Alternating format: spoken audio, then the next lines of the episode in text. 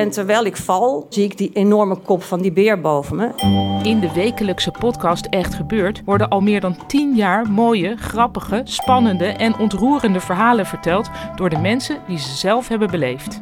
Het regende bommen, dat wil zeggen, om de zoveel tijd ontplofte er een bus. Er zijn al meer dan 400 afleveringen van Echt Gebeurd verschenen. Dit is geen sjamaan, dit is een achterhoeker. Abonneer je nu op Echt Gebeurd in je favoriete podcast-app.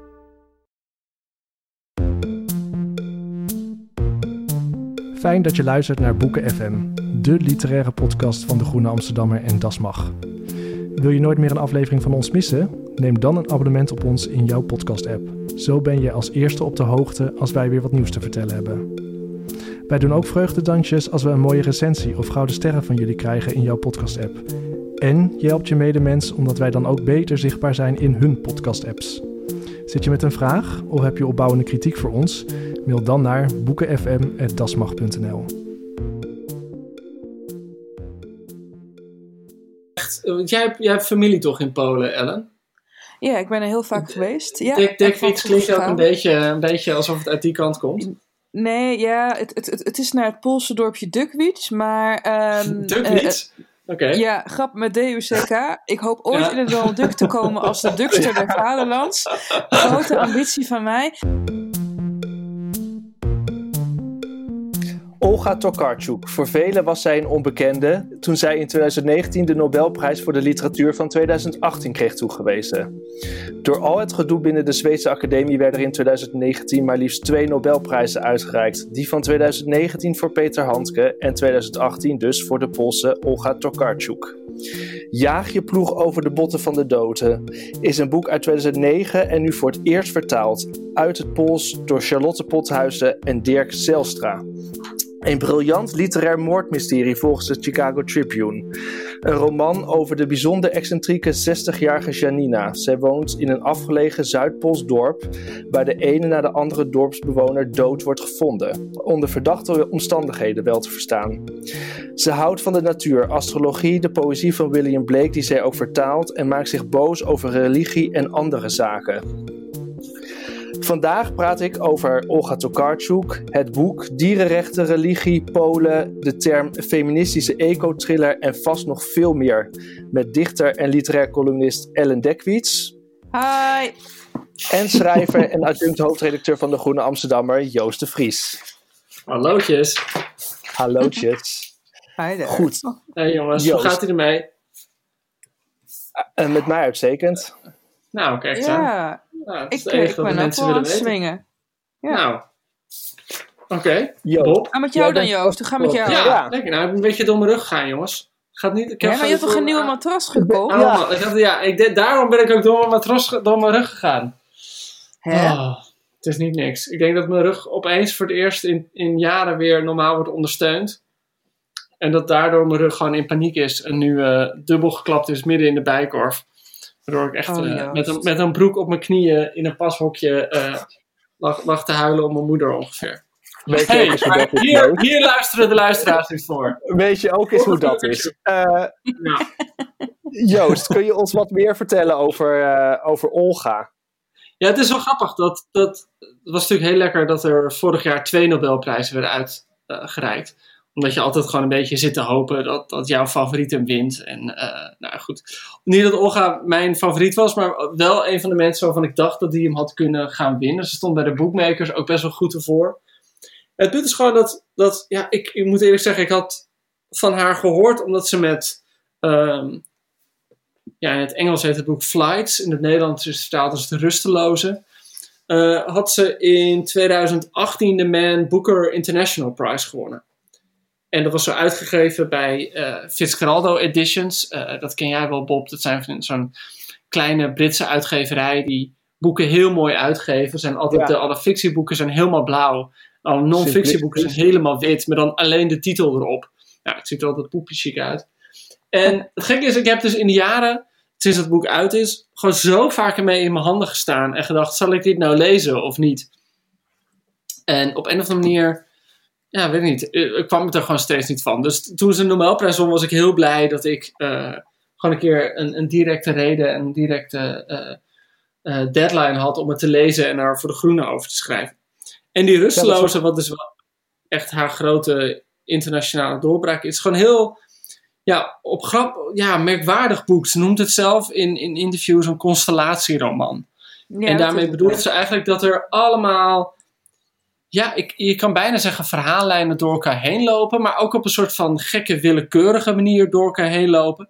Dus de rusteloze vertelt bijvoorbeeld het verhaal van een, Nederlandse anatomist, die in de 17e eeuw, eh, wiens been wordt geamputeerd in de 17e eeuw, en volgens gaat hij zelf allemaal tekeningen maken van het been, van zijn eigen afgehakte been, en kijken hoe werkt dat been nou. En zo ontdekte hij, eh, Philip Verheijen heet hij, zo ontdekte hij de Achilleshiel. En het, het wordt een verhaal verteld van een eh, ja, Noord-Afrikaan in de 18e eeuw, die eerst tot slaaf wordt gemaakt en dan hoveling wordt aan het Oostenrijkse Hof. En dan na zijn dood eh, tot curiosum wordt gemaakt en opgezet wordt en rondreist door Europa. En het is het verhaal van eh, de zus van Chopin, die met het hart van Chopin in een potje van Parijs naar Warschau teruggaat. Ehm, en er is een heel, heel spannend verhaal van erin zitten over een man die op een Kroatisch eilandje is. eh, met zijn vrouwtje, met zijn, vrouwtje, sorry, met zijn zoontje. Jezus. Ik, het ging even mis. Met zijn vrouw en zijn zoontje, wilde ik zeggen. Eh, die ineens spoorloos verdwijnen op een eiland dat zo klein is dat je er eigenlijk niet op kan verdwijnen. En die verhalen lopen allemaal een soort van heel. eh, ja, echt alsof ze gewoon door elkaar heen gestrooid zijn, bijna. En het gekke is, ze gaan er allemaal eigenlijk over mensen die in transit zijn. Reizen. allemaal, Ja. ja, allemaal Ja. mensen die reizen, die niet op de plek zijn waar ze horen zijn.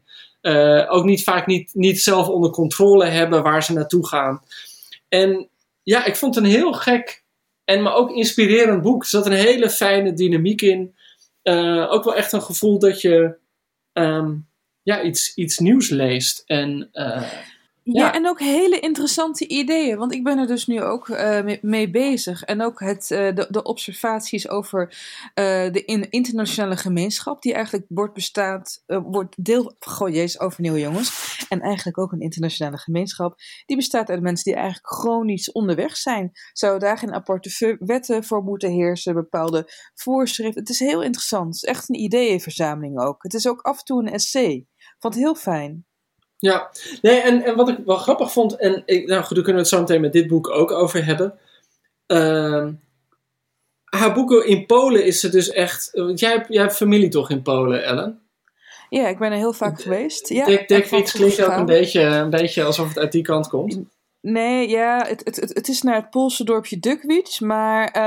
Dukwits? Oké. Eh, ja, grap met D-U-C-K. Ik hoop ooit Ja. in het Donald Duck te komen als de Duckster der Vaderlands. Grote ambitie van mij. Maar, maar los daarvan, ehm, ik, ik heb ook veel aangetrouwde familie in Polen, juist door al die familiebanden. Ik ben eh, daar heel veel geweest. Ja, maar het is wel grappig dat zij dus in Polen, en ja, afhankelijk had ik dat niet zo door. Het is echt dat ik veel wat, wat secundaire literatuur ben gelezen in interviews, profiel met haar. Dat je erachter komt dat zij in Polen dus echt een soort van, eh, ja, ook wel een ster is al heel lang. Maar ook op een Ja. hele eh, ehm, ja, gepolariseerde manier. Dat, je, dat, dat de literaire gemeenschap en de academische gemeenschap en de, de meer ruimdenkende gemeenschap loopt echt met haar weg. Eh, soort- maar dat de, hele cons- ja, voor, door de conservatieve gemeenschap, dat ze er echt een splijtswam is. Eh, Ja, ja, dat ook gewoon omdat ze schrijft over, nou ja, gewoon eh, hoe intolerant het land in de geschiedenis is geweest. Nou, noem maar op. Nou, maar ook tolerant, hè? Want eh, in, de- in de Jacobsboeken heeft het ook op een gegeven moment over hoe Polen eh, tijdenlang een vluchtplek was. Een, een plek voor verschillende culturen, verschillende geloven om te gedijen. En dat komt natuurlijk de huidige zeer conservatieve regering helemaal niet uit. En Ja. En, eh, want ja, de Jacobsboeken is dus ook verschenen in het Nederlands. Echt, echt een fucking dik boek. Dat is niet vuistdik, Ja. maar volgens mij gewoon twee vuisten dik. dit kan op de flaptekst. Joost de Vries, een fucking dik Een boek. fucking, ja. Nee, ja. Ja, maar dit is, dus, Ehm, dit, is al haar, dit is haar zevende boek, hè, wat in het Nederlands vertaald wordt. Het is Ja, echt, eh, het is echt. Er zijn al zes andere boeken van, eh van Tokarczuk verschenen in het Nederlands. Naar wat op de Jacobsboek en de Rusteloze eigenlijk niet meer in druk is. Ehm, dus daarom dacht ik echt van. Het kwam wel een beetje, eh, inderdaad. Ik had haar naam ook wel eens rond horen zoomen. Maar ze kwam toch als een blijde verrassing, zeg maar, als winnaar uit de bus. Maar eh, ja, er is al heel, er is heel veel niet meer in druk. Dus ik hoop dat het allemaal weer herdrukt gaat worden. Ja, maar dan Eh, moet je ook wel een compliment geven aan de Geus, denk ik. Uitgeverij de Geus. Ja. om toch, blijven doen met, eh, met haar. Ja, nou en sowieso, hè, op een of andere manier heeft de Geus echt een neus voor Nobelprijswinnaars. Ja. Want eh, de meeste zitten bij hun in het fonds. Ja, dat klopt wel, ja. Ja, wel grappig, ja. Eh, Goed. ja, Terug naar het boek. Want wat gaan wij bespreken vandaag, lieve mensen? Jaag je ploeg over de, boeken van de botten van de doden. Verd- verschenen in 2009, net vertaald hier. Waar gaat het over? Nou ja, het, is, eh, het zijn eigenlijk eh, zeven in elkaar gelinkte verhalen. En die gaan over mensen ja, die verliefd worden op elkaar, die hypotheken eh, aansluiten, affaires hebben. Ze richten reclamebureaus op. Ze zetten een eigen Nee, memoires eh, in scène. Gaan in therapie eh, en Joost? ontdekken dat ze per ongeluk... Ja, wat? Oh shit, ik had het over mijn eigen boek. Oh ja, die fout maak ik zo vaak. Jongens, ik had het gewoon over rustig aantijgen. Eh, bent de zo- kerstverse dit gaat- verhalenbundel. De Juist, het komt er dus echt niet in, hè? Moet vind ik dus echt heel erg. Heel... Oké. Ja, ja, rustig aan, Ellen. Overnieuw. of zoals ik zeg, dus- rustig dus. aan, tijger. Ja, Joost, ik weet niet of we hier nog op moeten reageren. Nee, ik denk dat alles al gezegd is. Overnieuw. Dus we hebben hier een roman die is aangekondigd. Eh, nou, de- het boek heet Jaag je ploeg over de botten van de doden. En het is eh, onder meer een eco-thriller, een feminisme-thriller genoemd. En eh, ja, weet je, als je dit boek gaat lezen, dan zijn de verwachtingen eigenlijk... Ik weet niet of jullie dat hadden, mannen. Maar mijn verwachtingen waren natuurlijk hoog gespannen. Ik wist natuurlijk ook al van mijn Poolse familie, maar ook... ik heb aan het wereldkampioenschap Poetry Slam in 2012 een hele nou- Poolse dichters als Oh mijn god. ja, dat is een ding. En Ja. eh, ik heb daar een paar hele leuke dichters ontmoet. Ik ben daarna ook vaak bij hen langs geweest in Warschau. En eh, die, die, die had hier ook al over haar. En eh, die waren zo enthousiast. Dus ik had eigenlijk al te veel verwachtingen toen ik dit, dit boek opensloeg. Ken je dat? Ik dacht van, oh jemie, nee. Dit, dit is een moedje. Dit, dit, dit- weet je wel, zakken over het hoofd en doorlezen. Maar... eh, en ik moet zeggen dat de, de flaptekst ook niet echt me motiveerde om eh, snel te gaan beginnen. Want wat is er, aan is gebeurd? Het is een moordmysterie. Eh, Bob zei het al net, een, een pintere 60-jarige met een paar obscure hobby's. Dus bijvoorbeeld fanatiek astrologe. woont heel erg afgelegen in de bush, bush tegen de Tsjechische grens aan. En daar vindt een aantal moorden plaats. En eh van daaruit begint zich een soort, ja, aan de ene kant sinister, maar ook een heel grappig verhaal te ontspinnen in de bossen. En ik weet of het aan jullie, of, of het bij jullie ook zo was, jongens, maar ik moest er wel even een paar pagina's inkomen. Ik denk, hè, wat is dit nou voor een raar hoofdpersoon? Wat is hier nou allemaal aan de hand? Hadden jullie dat ook, of waren jullie meteen gegrepen? Ja, het, het, het is natuurlijk, je hebt meteen het gevoel dat er zeg maar een, eh, ja, hoe zeg je dat? Een heel groot personage aan het woord komt. Ze heeft meteen, vanaf het eerste bladzijde, heeft ze een soort van eigen taal. Dat allemaal woorden worden met een hoofdletter geschreven.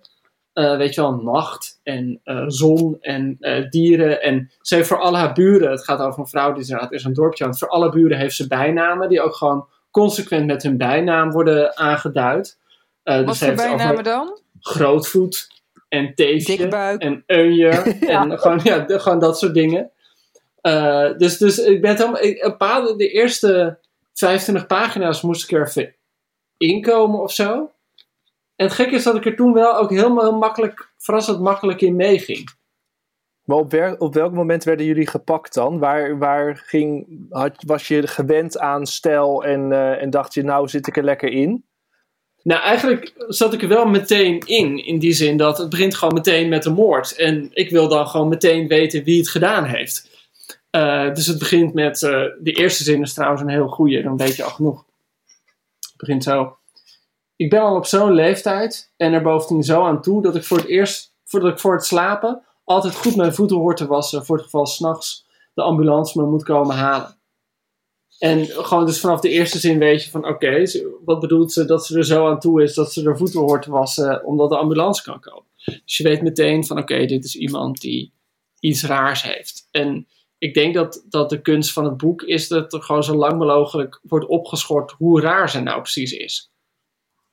Ja, en, en, en, maar da- daar moet je op een gegeven moment wel even voor vallen. En dat kostte bij mij toch wel een aantal pagina's. Ik dacht na- dat ik na een stuk of 50 begon door te krijgen van oké, dit is een heel onbetrouwbare verteller die zichzelf tegelijkertijd enorm wel en enorm niet serieus neemt. En eh, to- toen drong het, het absurde van me door. Want dit is dus iemand, eh, er vindt in het plekje waar ze wonen een aantal moorden plaats. En eh, zij biedt de politie eigenlijk hulp aan door aan te bieden Ja. om, hun, om hun horoscopen te trekken. zodat ze kan kijken wiens, wie, wie- wiens, wie, wie de volgende dode is, et cetera, et cetera. En dan staan er terzijde zoals dit. En dat vertelt ze dan over zichzelf. Ik had in al die jaren 1042 geboortedata verzameld en 999 sterfdata. En ik ging nog steeds door met mijn kleine onderzoek. Een project zonder EU-subsidie aan de keukentafel.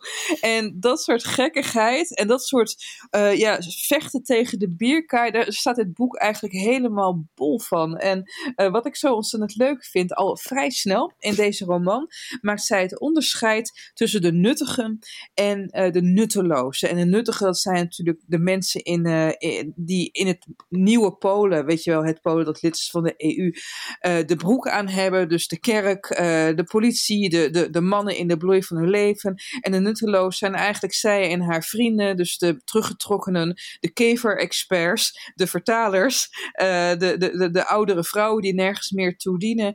En ehm, dat, stelt, dat stelt zij op een gegeven moment ook heel erg op scherp, want de politie begint fouten te maken in het onderzoek, omdat ze zogenaamd nuttelozen niet eens meer meenemen als mogelijke daders.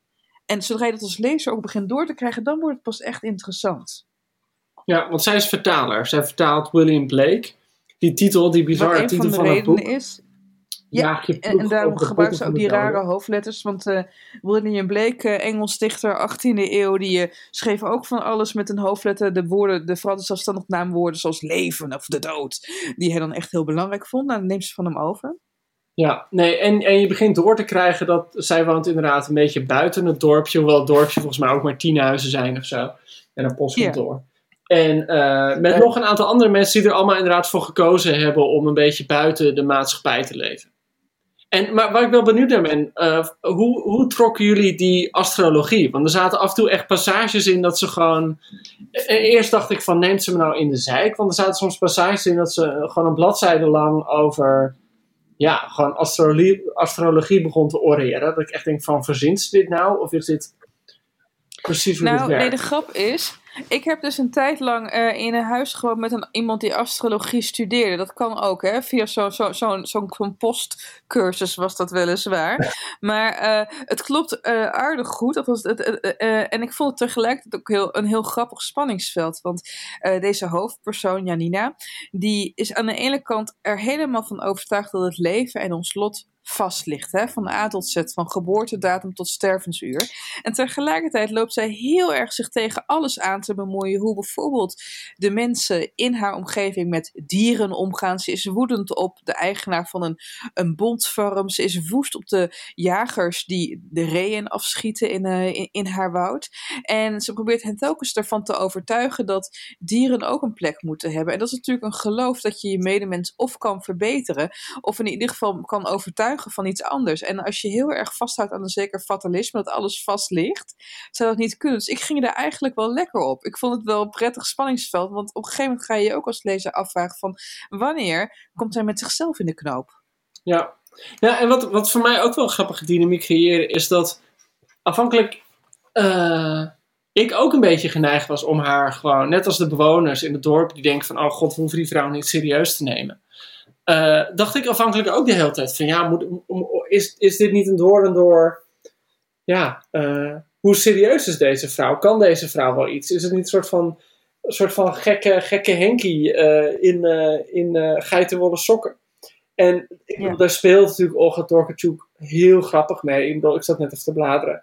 Inderdaad, die brief die jij al noemde, dat ze aan de politie stuurt, omdat ze op een gegeven moment eh, bedacht heeft wie, eh, wie de volgende moord zou kunnen, of wie de volgende slachtoffer zou kunnen zijn, of hoe het precies gaat. Dan schrijft ze de politie. Met u mede dat ik erin geslaagd ben maar de geboortedatum, eh, helaas zonder het precieze tijdstip, wat mijn horoscoop nauwkeurig maakt, van het slachtoffer Buikman te achterhalen. En daar ben ik, ben ik op iets buitengewoon interessants gestuurd, wat mijn eerder gedane hypothese volledig bevestigt. Het blijkt namelijk dat voor bovengenoemd slachtoffer op het tijdstip van zijn overlijden Mars in transit door maag ging. Wat volgens de beste beginselen van de traditionele astrologie meerdere overeenkomsten met pelsdieren heeft.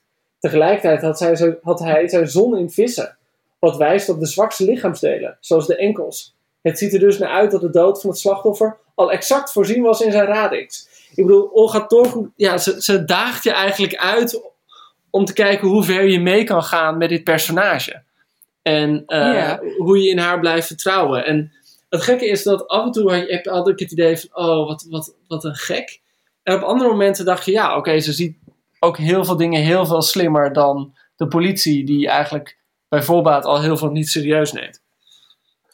Ja, ik, vond het, ik vond het, omdat het zo erg bij het karakter paste en dat het allemaal zo, zo luchtig eigenlijk was geschreven en echt met, een, met veel humor, kon ik er heel erg in meegaan. Maar ik weet bijvoorbeeld in, uh, in, de, in de wetten van Connie Palme, waar het hoofdstuk De oh, Astroloog, waar het zo serieus is, dat ik daar, daar had ik dan eigenlijk veel meer moeite mee. Waardoor de luchtigheid, dat ik dacht, oh ja, ik vind het eigenlijk al zelf wel interessant om uh, eens op te zoeken hè, wat, uh, waar jouw maan zit en waar jouw... Uh, ik allemaal niet gedaan. Ja. Maar ik, ik, Je houdt niet zo, hè? Van Connie Palme, toch? Nee, totaal niet. Ik heb er helemaal niks mee. Maar daar moest ik wel aan denken. Ja. ja. Maar het is misschien ook nog wel goed, want die, uh, uh, uh, die slachtoffers hebben ook eigenlijk allemaal wat met elkaar gemeen, toch? Ja, die maken allemaal deel uit. Oh, sorry Bob, jij wou het vertellen. Ja, nee, vertel. Nee, nee, vertel. Nee, ga je gang. Die maken allemaal deel uit van de plaatselijke jachtclub. Want uh, ja. zo, zo, zo oreert op een gegeven moment zelfs uh, meneer Pastoor vanaf zijn kansel. Het is heel goed dat er wordt gejacht. Want de, gejaagd, sorry, oeps. uh, want de mens die moet zorg dragen voor de wildpopulatie. En dan haalt hij allemaal fantastische drogredenen aan waarom het geweldig is dat mensen dieren vermoorden. Dat het echt een ontzettend dankbare taak is. En ehm, dat is op een gegeven moment hetgeen dat die, die slachtoffers verbindt. En ook als lezer. Want je, je krijgt het over de schouder van deze Janina mee als er weer een nieuw iemand wordt gevonden. Ga je ook eens nadenken van ja jeetje, waarom zijn het allemaal mensen waar deze Janina bij voorbaat morele bezwaren tegen krijgt? En dan raak je een beetje soort van, in een soort verwarring van wie is hier nou echt de schuldige? Hmm. Hmm, mag natuurlijk niet veel over verklappen, inderdaad. Maar het grappige is, wat ik bijvoorbeeld ook heel mooi vind, uh, gewoon mocht je nou geneigd zijn om te denken van, oh, ze is een soort van slachtoffer van de conservatieve krachten in het land. Zo'n grappig idee dat ze dus de hele tijd, daar moest ik de hele tijd om lachen, dat ze de hele tijd in de samurai stapt. Uh, zo noemt yeah. ze de, dat is haar auto, dat is een samurai. Uh, ik weet niet of dat het merk zo is of dat het bijnaam is. Een Suzuki Huppel de Put als een terreinwagen. Zo, ja, inderdaad. Ja. En het klonk zo lekker strijdbaar, gewoon een alsof ze toch haar eigen kleine krijger is die uh, in de samurai gewoon erop uittrekt en uh, ja, ze gaan de wereld laten zien.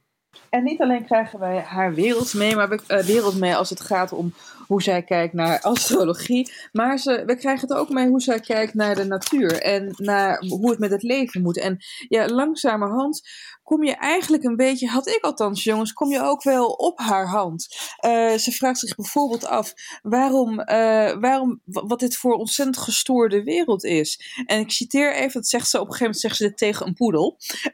ze zegt tegen de poedel, wat is dit voor wereld? Iemands lichaam wordt verwerkt tot schoenen, tot gehaktballen, tot knakworstjes, tot een kleedje voor het bed. Van iemands botten wordt bouillon getrokken, schoenen, banken, schoudertassen, van iemands buik. Je verwarmen met andermans vacht, iemands lijf opeten, het in stukken snijden en in olie braden.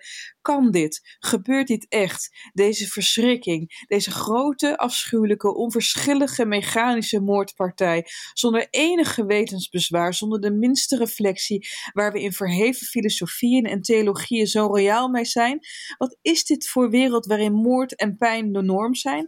En dat zet je inderdaad aan het denken. Niet alleen waarom je er zelf, of je nou vegetariër bent of niet, en mee akkoord gaat dat het altijd al zo is geweest. Maar ook omdat het de vinger legt op een andere, toch wat in dit licht hypocriete pijler van de Poolse samenleving. En dat is namelijk de katholieke kerk. Op een gegeven moment uh, zit uh, deze Janina dan ook tijdens een kerkdienst. Waar, uh, zo zegt ze dan, ja, ik wilde wel het een en ander tegen de preek inbrengen. Maar toen begon de priester zo hard te zingen dat ik er niet meer tussendoor kwam. dat soort geestige terzijde. Daar staat het boek ook helemaal bol van.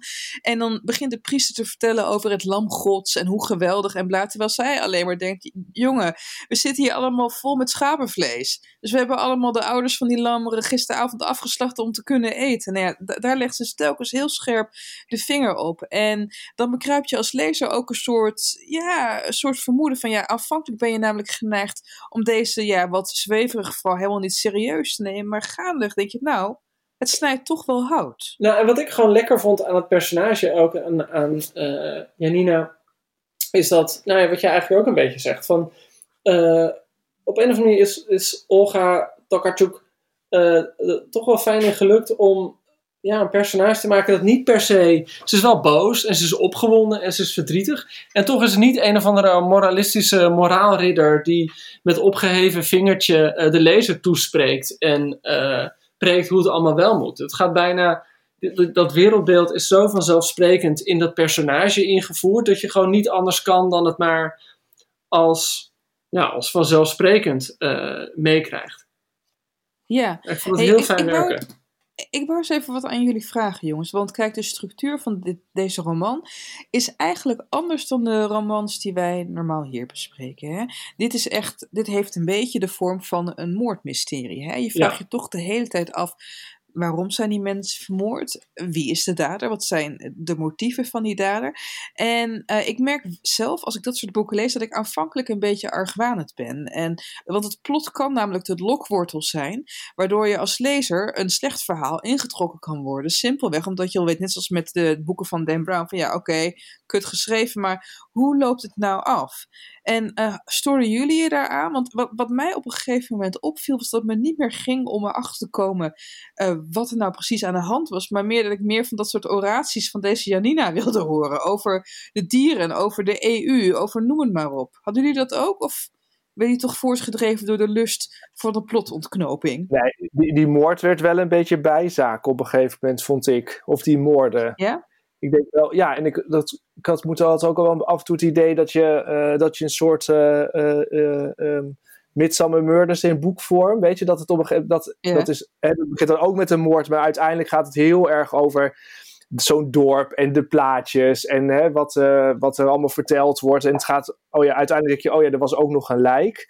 En dat had ik heel erg ook heel erg. Dus het is zo, uh, de maatschappijkritiek, het, uh, je, leert, hè, je leert dingen over Polen, je, de, je bent toch nieuwsgierig hè, van hoe zit dat, hoe machtig is die kerk, um, wat, is, wat heeft dit voor gevolgen voor mensen die echt zo denken hè, in Polen, van het dit personage die roept maar van alles. Maar ik denk dat als je het in Polen echt roept, dat je dan, uh, dat je dan echt niet uh, uh, blij moet zijn als je opgepakt ja, wordt. Want, of weet ik Bob, hoe zit het met jou? Want jij hebt een goede Poolse vriend. Iemand ja. die het, haar ook kent, heb ik begrepen? Ja, ja, ja, ja. Hij, hij, heeft, hij is literatuurwetenschapper en hij doet onderzoeken aan de universiteit in Gdansk. Dus in die hebben ze elkaar ah. een keer ontmoet. En Gdansk is wel, het is echt een beetje zo'n zo'n vrijplaats in, uh, in Polen. Alle uh, homo's en zo van Polen, die wonen vooral daar. Het is een hele links vrije stad. Ja, dat, dat, vertelt hij mij dan. en dus ja, daar was alle homo's van Polen. Het klinkt echt als een soort apenhul. What the fuck, ja.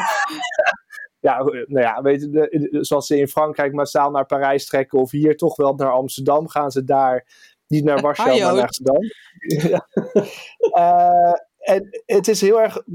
Hij was zo blij dat, deze, dat deze stem uh, erkend werd met die Nobelprijs, zodat uh, ook. Hè, want het, is ook, betekent ook dat, je, uh, dat andere landen of andere mensen haar boeken dan toch gaan lezen. En dat ook zo'n beeld naar buiten komt van Polen. Er is ook een andere kant, zeg maar. Want wij horen natuurlijk alleen maar uh, nou ja, wat de regering nou weer heeft uitgespookt. Even, even voor de niet-EU-geïnteresseerden. Wat je bedoelt is dat ze dus rechters ga, aan het ontslaan zijn aan de lopende ja. band. Tro trollenlegers uh, op juristen aan het afsturen ja. zijn. Hè? Ik bedoel, uh, de, de, ja. De Poolse rechtsstaat, lieve luisteraars, as we speak, is aan het kreunen. Ze hebben dus ook, ik geloof 16 mei, een soort noodverordening afgeroepen, waardoor ze de verkiezingen hebben uitgesteld. Het is uh, een bende. De rechtsstaat staat op instorten. Ja, en, nou, dus, en dus is het voor de mensen die aan de andere kant staan, hè, de, de progressievelingen, is het ook heel erg, nou, toch wel politiek gezien belangrijk dat zo'n zo'n stem ook in het buitenland echt wel gehoord wordt.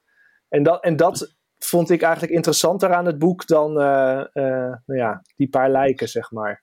Nou, maar Ja. het is natuurlijk gewoon uiteindelijk de, de beste combinatie. In de zin dat eh, al, je hebt een heel zweverig personage, om het even zo te zeggen, die met hele concrete feiten eh, geconfronteerd wordt.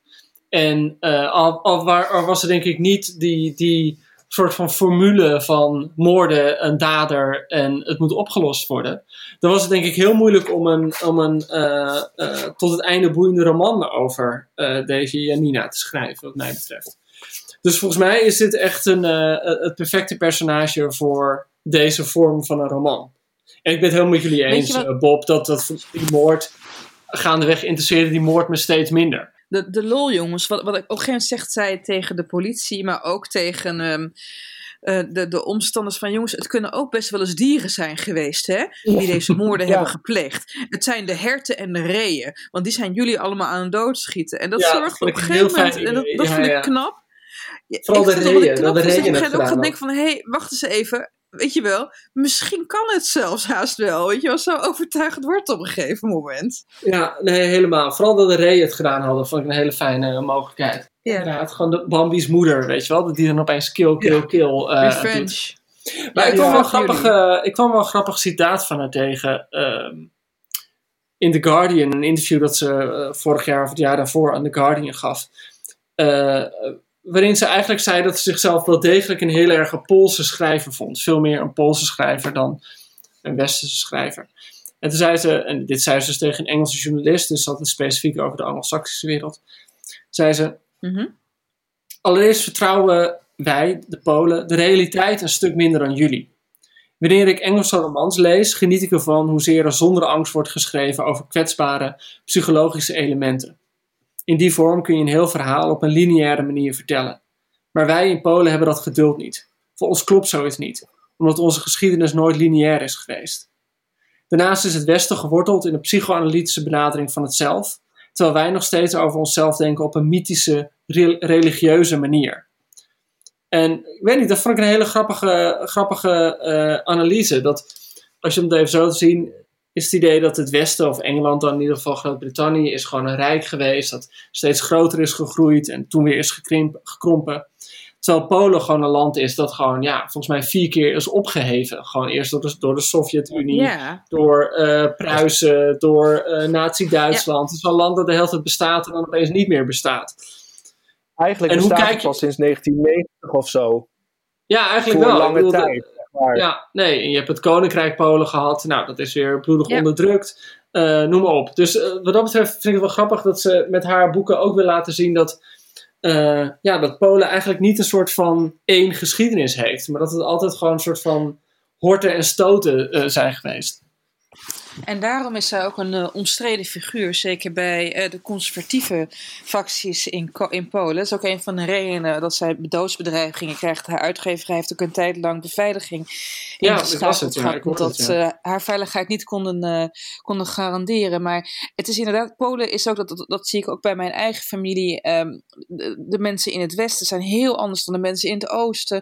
Het is ontzettend gefragmenteerd en juist in dat soort samenlevingen ehm, kan, kunnen, k- kunnen, g- kunnen politieke partijen die zeggen: ja, er is maar één nazistaat, er is maar één dit, er is maar dit is typisch Pools. Weet je wel, die in de Ja, identiteit ja. van buitenaf bieden. Dat lijkt een ogenschijnlijke houvast. En dat is een van de redenen, denk ik, waarom die conservatieve partijen het ook zo ontzettend goed eh, hebben gedaan. En ook, dat schrijft Torkatje ook ergens anders. eh, wij zijn ook een land met een heel groot gat. Want eh, voor de Tweede Wereldoorlog 10% van alle Joden wereldwijd woonden in Polen. Nou ja, we weten allemaal wat, eh, wat er daarmee gebeurd is. En eh, zowel het ontbreken van een nationaal narratief, eh, als het ontbreken van een plotseling van een hele bevolkingsgroep, dat, dat missen, weet je wel, die, die onvolledigheid, dat zie je ook in, in haar werk terug. Je, je Ja. proeft als het ware dat er ook om bepaalde gaten wordt heen gecirkeld.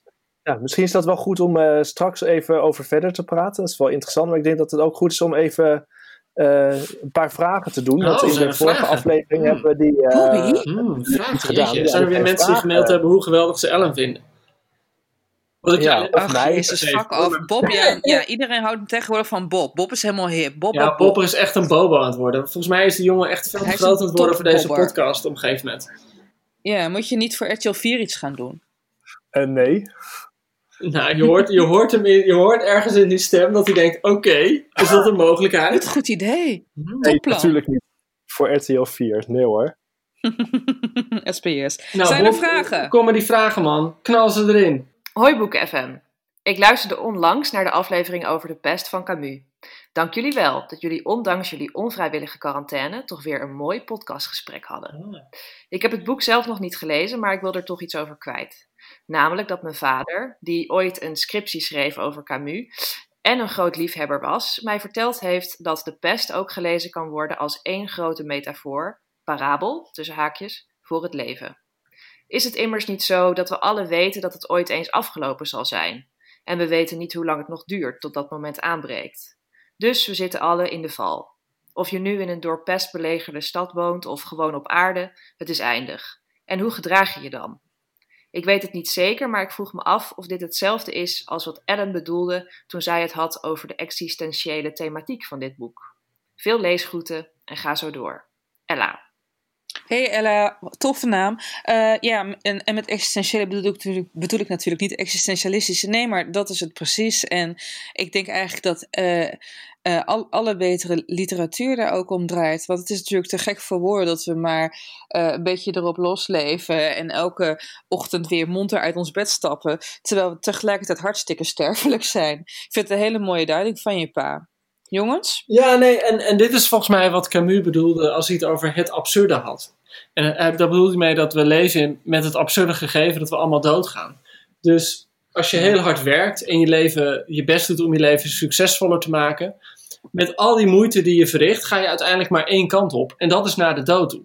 Dus hoe zorg je ervoor dat wat je doet, ja, dat wat maar op één manier kan aflopen, toch betekenis krijgt?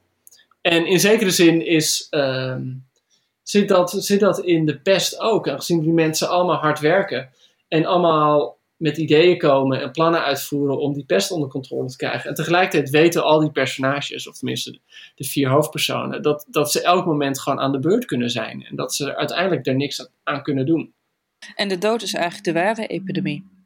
Ja, is wel grappig trouwens, moet ik opeens aan denken. Je hebt zo'n eh, Engelse eh, man, arts die gespecialiseerd is in ouderdomskunde en dan van oudere mensen.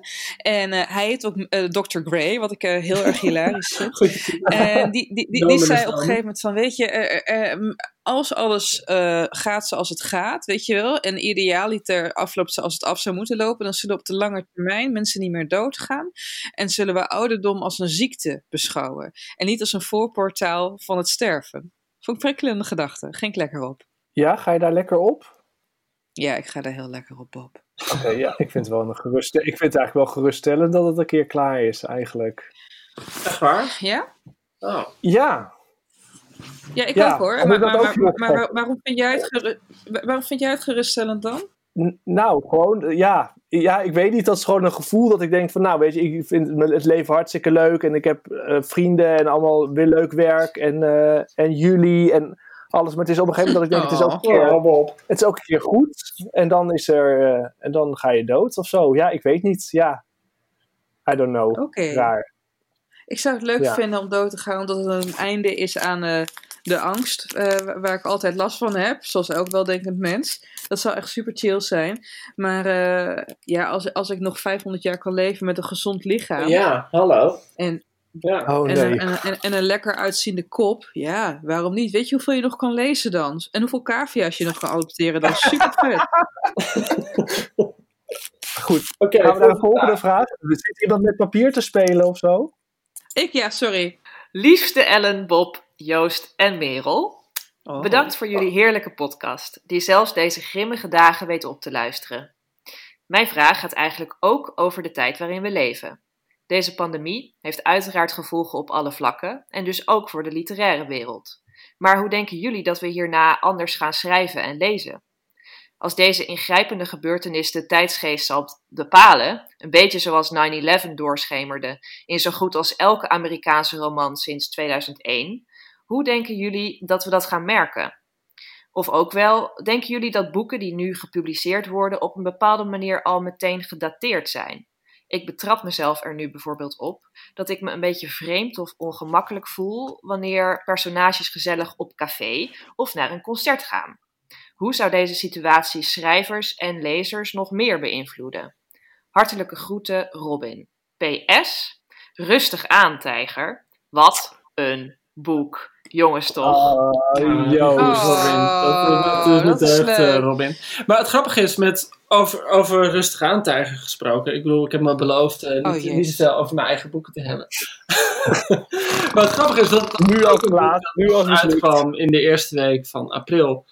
En uh, een van de eerste, ja, gewoon het eerste interview dat ik had op de radio, uh, zei Patrick Lodiers van, oh, je hebt een historische roman geschreven. En het was natuurlijk geen roman, oh. maar verhalen. Maar zo voelt het bijna wel. Van je schrijft gewoon over een wereld waarvan je denkt, oh, dit is gewoon onze wereld. En op het moment dat het boek gedrukt is, uh, is het al op een bepaalde manier een wereld die nu gewoon opgeschort is. En waarvan je je afvraagt hoe die weer terugkomt. Ik ben heel benieuwd ja, ik heb ook niet een pasklaar antwoord op hoe dat nu de fictie gaat veranderen. Nou, ik wel, Joost, want ik ben afgestudeerd op literatuur voor en na 9-11. Ta -ta -ta en uh, je ziet altijd wanneer er een grote uh, een ramp plaatsvindt, hè, een, een, een, een, een ramp met de omvang van uh, nou ja, een, een mondiale ramp, dan zie je een aantal directe neigingen. Allereerst heb je alle schrijvers die zeggen: We gaan hier een boek over schrijven. dan heb je vervolgens publiek en literaire kritiek die woedend op dat initiatief zijn, want het is alleen maar om commerciële doeleinden, omdat toevallig die ramp dan even trending is. En tenslotte, met de loop der jaren schrijft niemand er uiteindelijk echt een boek over, maar verdwijnt het onderwerp een beetje naar de achtergrond.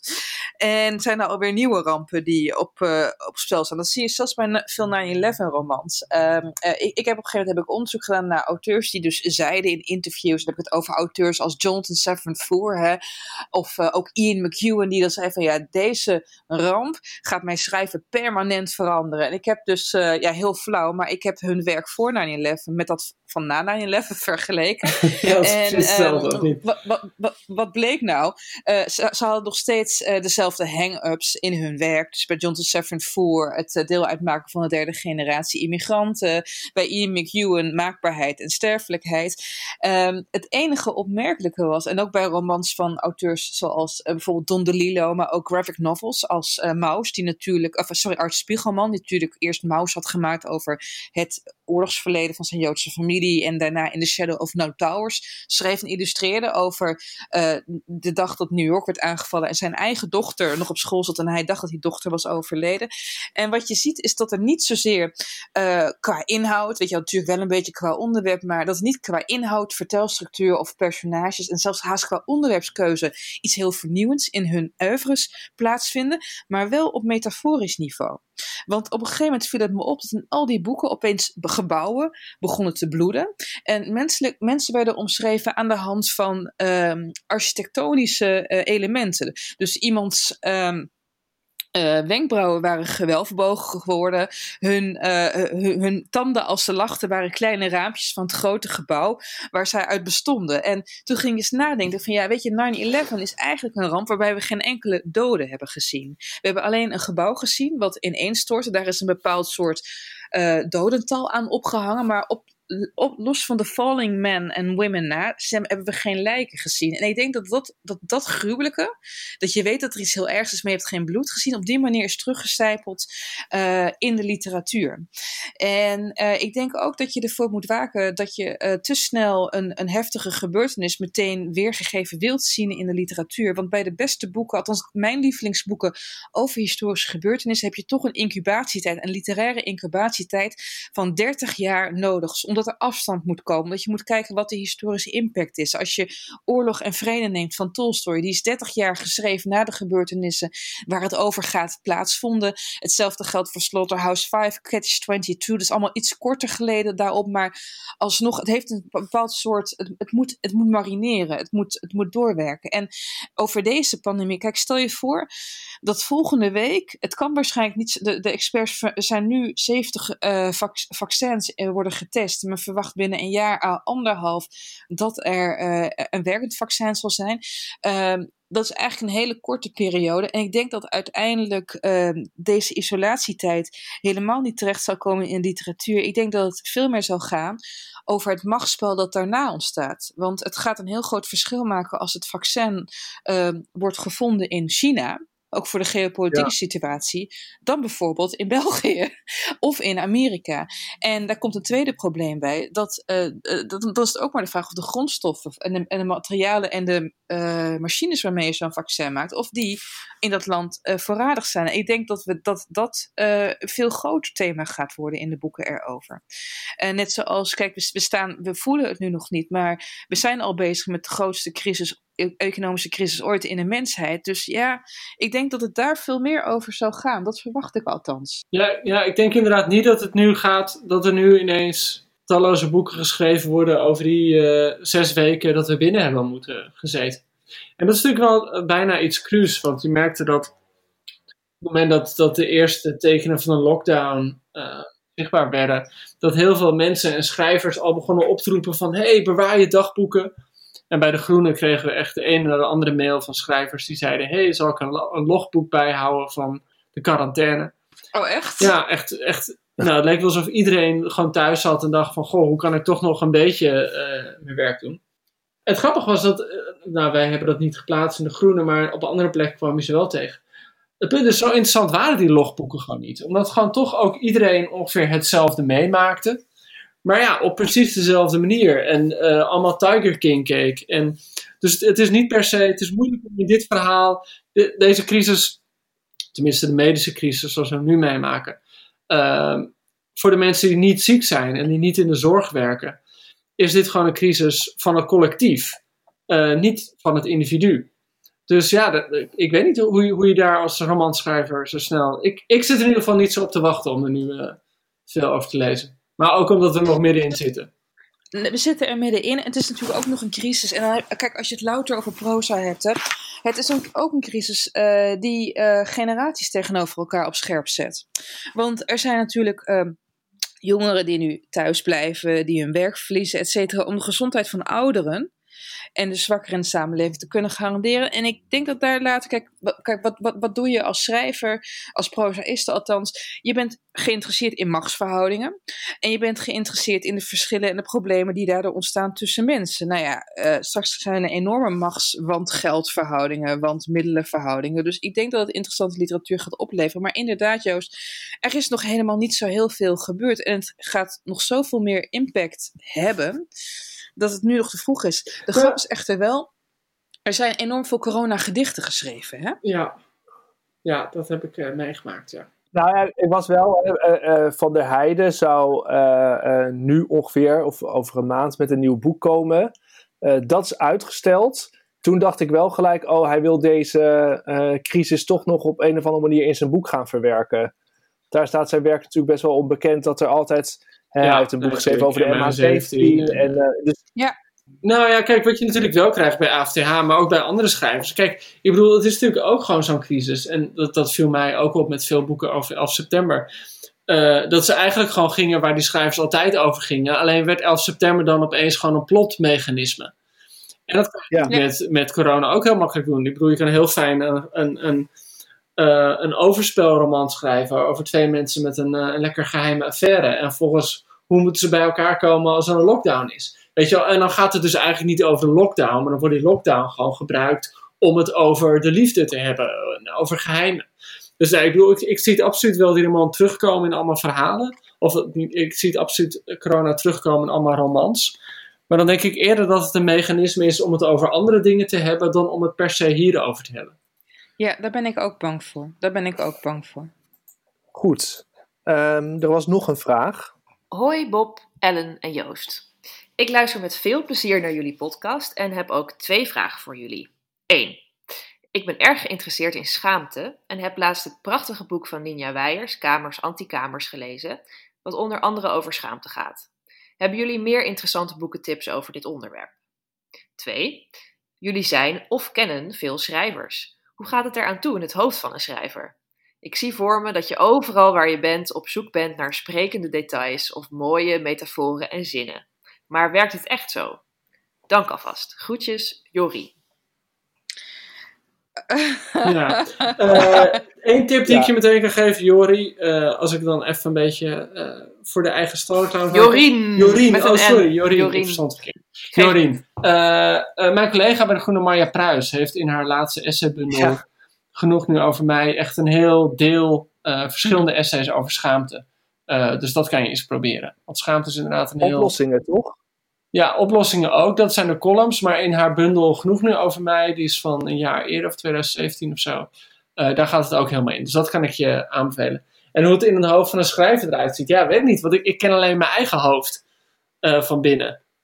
Ja, maar Joost, luister. Je bent wel altijd bezig met, althans dat heb ik. ehm, of misschien, ja, ik ga iets meer met dichters om. Dat zijn leukere mensen trouwens. Dan met eh prozaïsten. Maar wat ik dan echt wel merk, is dat we altijd die blik wel aan hebben staan. Ik had het een keertje dat ik met, eh, misschien heb ik het ook wel eerder in deze podcast verteld, dat ik met Ingmar Heitse eh, op 4 mei de, de, de, de, de dienst bijwoonde. En wij stonden op het grasveldje. Voor stonden allemaal van die in rolstoel zittende eh, eh, veteranenstrijders. En toen zagen we een, eh, een regenworm heel snel wegglippen onder het gras. Alsof, er, alsof het een soort spaghetti-sliertje is dat door de aarde werd opgeslurpt, als je begrijpt wat ik bedoel. En wij keken elkaar aan en we zeiden, die is van mij! En het was een onhandig moment, want het was net die twee minuten stilte. Maar je hebt altijd die blik toch wel eh, meelopen, toch? Jij, hebt het toch ook, Joost?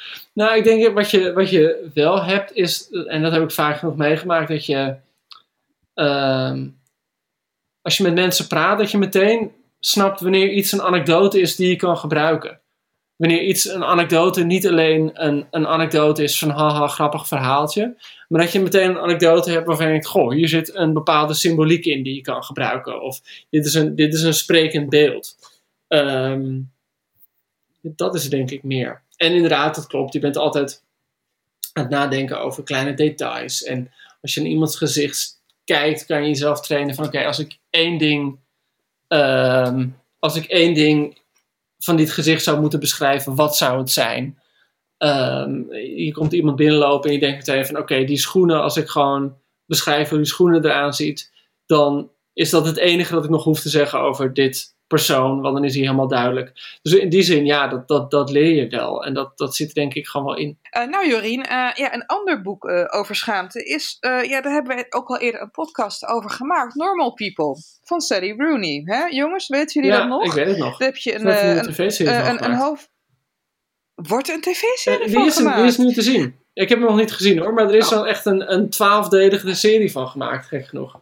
Twaalf ja, delen? Tien, nee, Oh. tien of twaalf delen, terwijl het toch best wel een dun boek is. Jezus. Maar Ja. Ja, shemig. Want dat boekje, dat boekje is wat, jongens? Eh, 265 pagina ja, of zoiets? de, uh, Ja, goed. pagina. Ja. Interesting. Maar schaamte, schaamte voor erbij willen horen, schaamte voor dat je geliefde afwijkt van de rest, wordt daar toch wel, vind ik best wel meeslepend eh, in beschreven. Dus dat vond ik eh, Ja, best wel knap. Ja, jongens. En eh, verder, schaamte. Ja, je hebt in Gloed van Sander Marai. Het gaat over twee boezemvrienden Oh, ja. die naar dezelfde militaire academie gaan. En een van de twee, die is gewoon rijk. En de ander is gewoon arm. Die hele familie van hem heeft echt krom moeten liggen om zijn studie te kunnen betalen. En hij ervaart dus ook constante gêne daarover. Niet alleen dat hij afdankertjes draagt, maar ook omdat eh, hij er is omdat andere mensen enorme offers hebben moeten brengen. Dus dat is ook sowieso, is, vind ik Gloed, een prachtig boek. Dus dat zou ik ook nog eh, aanraden. hey, en jij Bob, als eh, kampioen boekverkoper, wat, wat, wat, wat, denk jij nou? Ja, ik moest ook wel gelijk aan, aan, aan Marja Pruis denken. Maar ik moest ook denken aan het boek Schittering van Margaret Massantini. Wat heel erg eh, gaat over eh, twee eh, jongens die bij elkaar in het appartementencomplex wonen. De ene jongen is heel rijk, woont in het penthouse, kan allemaal niet genoeg. En de andere jongen woont in de basement, is de zoon van de, van de conciërge. Ehm, en op het moment dat ze in het begin van het boek zien, komen ze elkaar, ze zitten ook bij elkaar op school, maar ze komen elkaar tegen in de lift. En vanaf dat moment is het, zijn ze heel erg verliefd en is het allemaal heel heftig, maar ze komen ook uit die Italiaanse macho-cultuur. Eh, de ene stinkend rijk, de andere is eigenlijk heel arm. Dus er is constant een worsteling met, hè, met hun eigen schaamte van dat ze eigenlijk verliefd op elkaar zijn, maar dat het niet mag. Dat ze uit verschillende milieus komen. Dus dat het, dat, dat een extra belemmering is. En dan, nou, het is echt een fantastisch mooi ontroerend boek. Uh, dus daar moest ik aan denken. Ja, en natuurlijk ook uh, uh, On Earth We Are Briefly Gorgeous, waar ik gewoon yeah. ook als lezer een hoop herkenbare schaamte bij, bij kwam kijken. Ja, ja, en eigenlijk weet je, kijk, ik wil kijk, uh, frustratie uh, over incompleet zijn, want dat is natuurlijk ook, ja. uh, dat, dat, kan heel veel schaamte veroorzaken. Dat is natuurlijk een van de kernen van de wereldliteratuur. Hè? Als je kijkt naar de scène van moeder en vader Bennett voor hun armoede en het feit dat ze ja. hun vijf dochters daardoor moeilijk aan een man kunnen brengen, tot en met Anna Karenina, waarin iedereen zegt van jullie zijn verkeerd bezig en dan zeggen Vronsky en Karenina zelf van ja, maar het voelt zo goed. Weet je wel, ja. het is, het is is, het is eigenlijk een kernding. Maar ik denk dat inderdaad deze boeken die we nu noemen, dat toch wel aardig in zit. Ja, nou, die. Hoera, fijn man. ja, oh ja, nog eentje. Dat is ook wel een, nog een, uh, meteen een link terug naar uh, eigenlijk Olga Tokarczuk. Dat is net wat ik net gelezen heb. Dit is Swimming in the Dark van een, ook een Poolse schrijver, uh, Thomas Jedrowski. Het doet mm -hmm. eigenlijk heel erg denken aan Call Me By Your Name. Uh, uh, gewoon een, jonge student die met iemand die eigenlijk hoger in de rang zit, waar ze verliefd op elkaar worden. Maar het speelt zich af in Polen net na de Tweede Wereldoorlog, dus met de komst van het communisme. Dus het is ook heel erg politiek en alles, dat land is zo kapot en zo verscheurd, dat die liefde eigenlijk alleen maar onmogelijker wordt. En dat vond ik wel heel erg indrukwekkend eraan. En dat is dat ook wel ja, die schaamte van, hè, van de politieke statements, van hè, oorlogsverleden ja of nee. En uh, toch ook, hè, als je 16 bent, is schaamte toch iets waar je uh, dag in dag uit uh, veel mee te maken hebt, denk ik zo. Ja. dus ja. dat was ook nog wel een tip. Nou, tof. Gaan wij terug naar Tokarczuk. Tokarczuk. Ik had eigenlijk nog één vraag voor jullie, want op de achternaam, achterkant wordt het dan een feministische eco-thriller genoemd. Um, ja, wat is een eco-thriller eigenlijk? Is dat gewoon... Ja, en is het feministisch? Wat, wat maakt het feministisch? Nee, ja. is het feministisch? Kijk, zij, neemt het in het boek niet alleen op voor vrouwen of gelijke rechten voor vrouwen, maar voor gelijke rechten voor alle onderdrukten. En je ziet wel duidelijk in dit boek dat er mensen zijn die aan de verliezende kant zitten in een reactionair Polen waarin uh, de kerk alles bepalend is voor de mores. En dat zijn, ja, wat, zij dan de vrijdenkers noemt, de, de eenzamen, degene die niet per se een groot gezin willen stichten. Um, dus ja, feministisch nee. Uh, humanistisch, uh, dat zeker. En ook um, het. De, de, ook, het is ook ja, niet zozeer een eco-thriller, want kijk, bij een eco-thriller ja. denk ik meteen aan een soort uh, Uncharted 4, waarbij ze dan, uh, weet je, ja, olievaten proberen ja, kapot te schieten en zo. Ja. Op, opblazen, ja. Ja, ja, precies, precies. um, uh, weet je wel, dieren, uh, dierenrechtenactivisme, terreur, dat zit er absoluut niet in. Uh, maar er zit wel scherpe kritiek in, ook op de bondindustrie. En op, op alles wat ook maar een beetje riekt naar groepsgedrag en groepsdwang. op een gegeven moment heb je Janine, die ziet dat het, er wordt een nieuwe kapel ingewijd in de plaatselijke kerk. De Hubertuskapel. Nou ja, Hubertus weten we allemaal schuts patroon bij de katholieken van de jacht. Wat heel raar is, want wat wilde mythe? De heilige Hubertus die zag in het woud een, een hert met een crucifix, een lichtend crucifix tussen zijn gewei. En die besloot daarna niet meer te jagen. Dus ja. de, de fanatieke niet-jager werd de schutspatroon ja, voor de, voor de jager. Ja, en op een gegeven moment, jongens, laat me even uitpraten, want anders raak ik mijn gedachtendraad kwijt. En, en op een gegeven moment zegt zij van, ja weet je, katholiek of communisme. Ik weet nog dat we er met de 1 mei optocht, waarin natuurlijk de dag van de arbeid werd gevierd en de kinderen allemaal braaf in het gelid moesten lopen. En net zo hard in werden geluisterd als nu bij de kerkvieringen. En um, uh, alles in dat boek waar, waarbij het ook maar even gaat, waarbij het algemeen belang, en met algemeen belang wordt in dit boek het algemeen belang van de patriarchale Poolse staat uh, genoemd, boven het individuele belang wordt, wordt geteeld, wordt hierin eigenlijk belachelijk gemaakt. En dat vind ik heel erg fijn. En ik moet in zekere zin uh, daarbij ook denken aan wat uh, Henry Thoreau schreef, weet je wel, auteur van Wolde, ook die het pamflet schreef op de burgerlijke ongehoorzaamheid. Want op een gegeven moment zegt Janina tegen een van de politieagenten van ja, luister, je moet wel weten dat een burger die geen rechten heeft, ook geen plichten heeft. En met die uitspraak wordt de boel al meteen een stuk cynisterder. Ja, goed gezegd.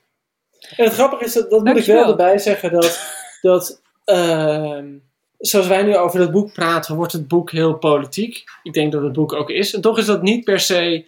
Ik bedoel, daar kom je denk ik alleen op als je er gewoon wat langer over nadenkt. En eh, als je het ook een beetje zo leest. Want voor mij is het wel dat gewoon de, de eerste lezing is gewoon. Ja, dat je denkt, waarom wijkt deze persoon af? En waarom vinden de andere mensen het zo vervelend dat ze zo afwijkt?